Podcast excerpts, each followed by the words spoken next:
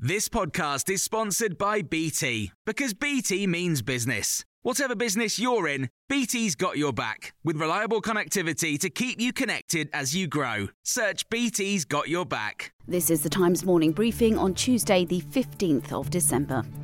People in London and parts of Essex and Hertfordshire are being asked not to go out and party tonight before they're moved into Tier 3 at midnight.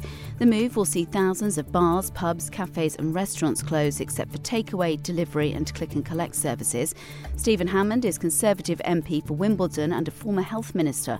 He's told Times Radio this latest turn of events is going to cause massive confusion there will be some people saying, well, what are the new restrictions for tier three? We're going into those. Then the following Wednesday, we're coming into something else, and then we're going to go back into those restrictions again. There are two concerns. One is people understanding exactly what they're allowed to do. Secondly, in the Christmas period, some people think it's really relaxed and able to do all the things as if there were no restrictions. And then thirdly, as they go back into those restrictions again, making sure people comply with the restrictions. There is a real messaging problem here. The new restrictions have been met with anger from some sectors of the economy, with the hospitality industry warning the move will put thousands of jobs at risk. The Education Secretary has ordered all London schools to remain open and threaten them with legal action if they don't comply. Greenwich and Islington councils had already asked schools in their boroughs to switch to online learning from today. Gavin Williamson has now issued them with a temporary continuity direction in a bid to keep them open. Guto Harri, former advisor to Boris Johnson when he was Mayor of London, has told Times Radio calling for schools to close is an odd decision for the current Mayor, Sadiq Khan, to take when you shut schools, the implications down the line for decades to come for lives radically change, usually, you know, really badly. So it's a big deal to call en masse for schools to be closed. And it's an odd thing for a Labour politician to want to shut down schools like this because when you do shut down schools, private schools somehow find a way of keeping going with, you know, the best teaching possible. And the kids who suffer are the most deprived in society, and the gap sort of widens further. But Amanda Martin from the National Education Union, the largest teaching union in Europe, says the government has got it wrong.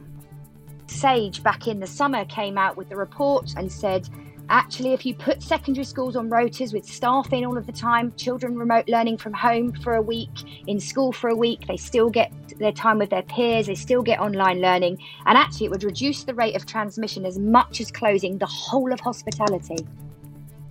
Democrat Joe Biden has won the state by state electoral college vote that formally determines who's the next US president.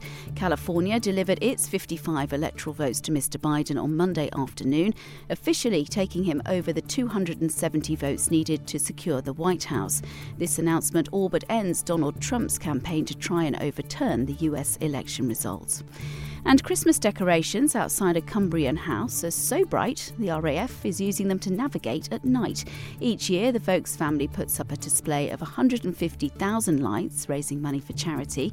Jeremy Vokes has told Times Radio they have to start early to get it all done. We start getting the garden ready beginning of October, wooden frames and things to build, and then the actual first lights start going up beginning of November and it took this year it took 26 full days to, to put it all up. Me and the wife and then the kids help a little bit as well.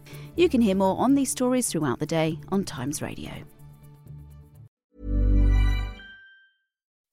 When you make decisions for your company you look for the no-brainers. If you have a lot of mailing to do stamps.com is the ultimate no-brainer Use the Stamps.com mobile app to mail everything you need to keep your business running with up to 89% off USPS and UPS. Make the same no brainer decision as over 1 million other businesses with Stamps.com. Use code PROGRAM for a special offer. That's Stamps.com code PROGRAM.